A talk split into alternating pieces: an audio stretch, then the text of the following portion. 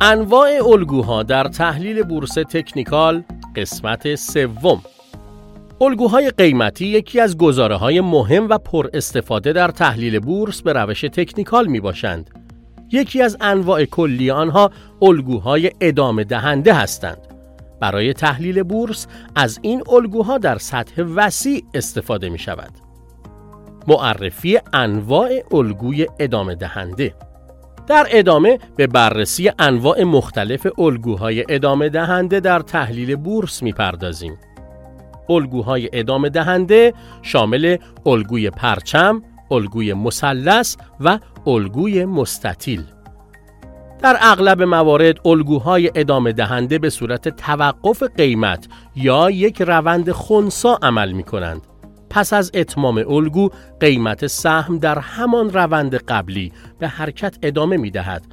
البته در مواردی هم ممکن است قیمت سهم در خلاف جهت حرکت کند. به همین دلیل تا زمانی که الگو کامل نشده نمی توان در مورد آن به طور قطعی اعلام نظر کرد و به تحلیل بورس پرداخت. نکته دیگر این که الگوهای ادامه دهنده در کوتاه مدت تشکیل می شوند ولی الگوهای برگشتی در زمانهای طولانی شکل گرفته و ادامه میابند. تحلیل بورس برای هر کدام از الگوها متفاوت خواهد بود. الگوی مثلث تشخیص الگوی مثلث به این صورت است که باید بتوانیم روند حرکت قیمت سهم را با رسم دو خط همگرا درون یک مثلث جا بدهیم.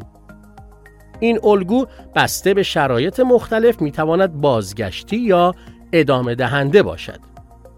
الگوی مثلث در دو دسته سعودی و نزولی جای می‌گیرد.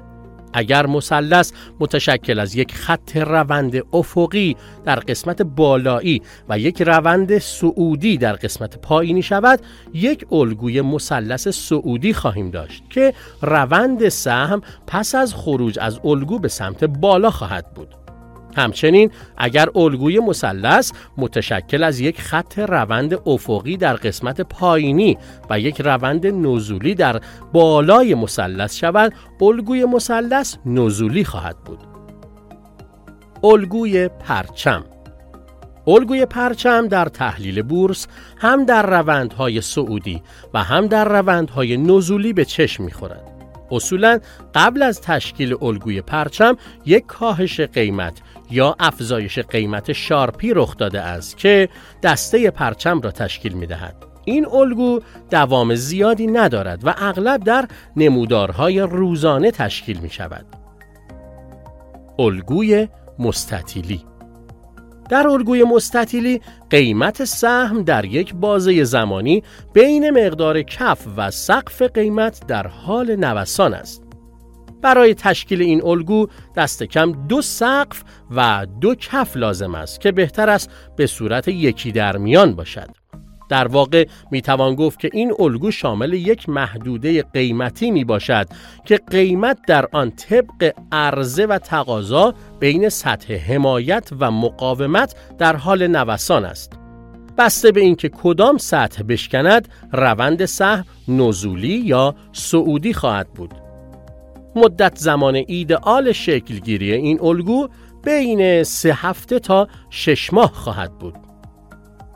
تحلیل بورس توسط الگوهای ادامه دهنده در الگوهای مستطیلی زمانی که قیمت سطح مقاومت شکسته شود که ممکن است به علت فشار خریداران رخ دهد سیگنال خرید پیشنهاد می شود و بالعکس زمانی که قیمت حمایت شکسته شود سیگنال فروش داده می شود در الگوی مستطیلی اگر در زمانهای نزول قیمت حجم معاملات بالا رود ممکن است این الگو ادامه دهنده نباشد و به صورت برگشتی واکنش دهد.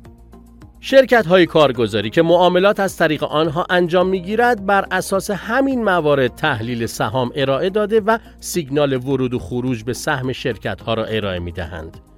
در کل پیشنهاد می شود که با افزایش سطح دانش و آگاهی تحلیل بورس را خودتان انجام داده و از سایت جامع بورس و کدال به عنوان منابع معتبر استفاده نمایید.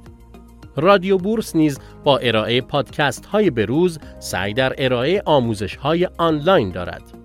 خلاصه الگوهای ادامه دهنده یکی از دست الگوهایی هستند که در تحلیل بورس به روش تکنیکال از آن استفاده می شود. این الگوها اغلب به صورت توقف قیمت یا یک روند خونسا عمل می کنند که پس از اتمام الگو قیمت سهم در همان روند قبلی به حرکت ادامه می دهد.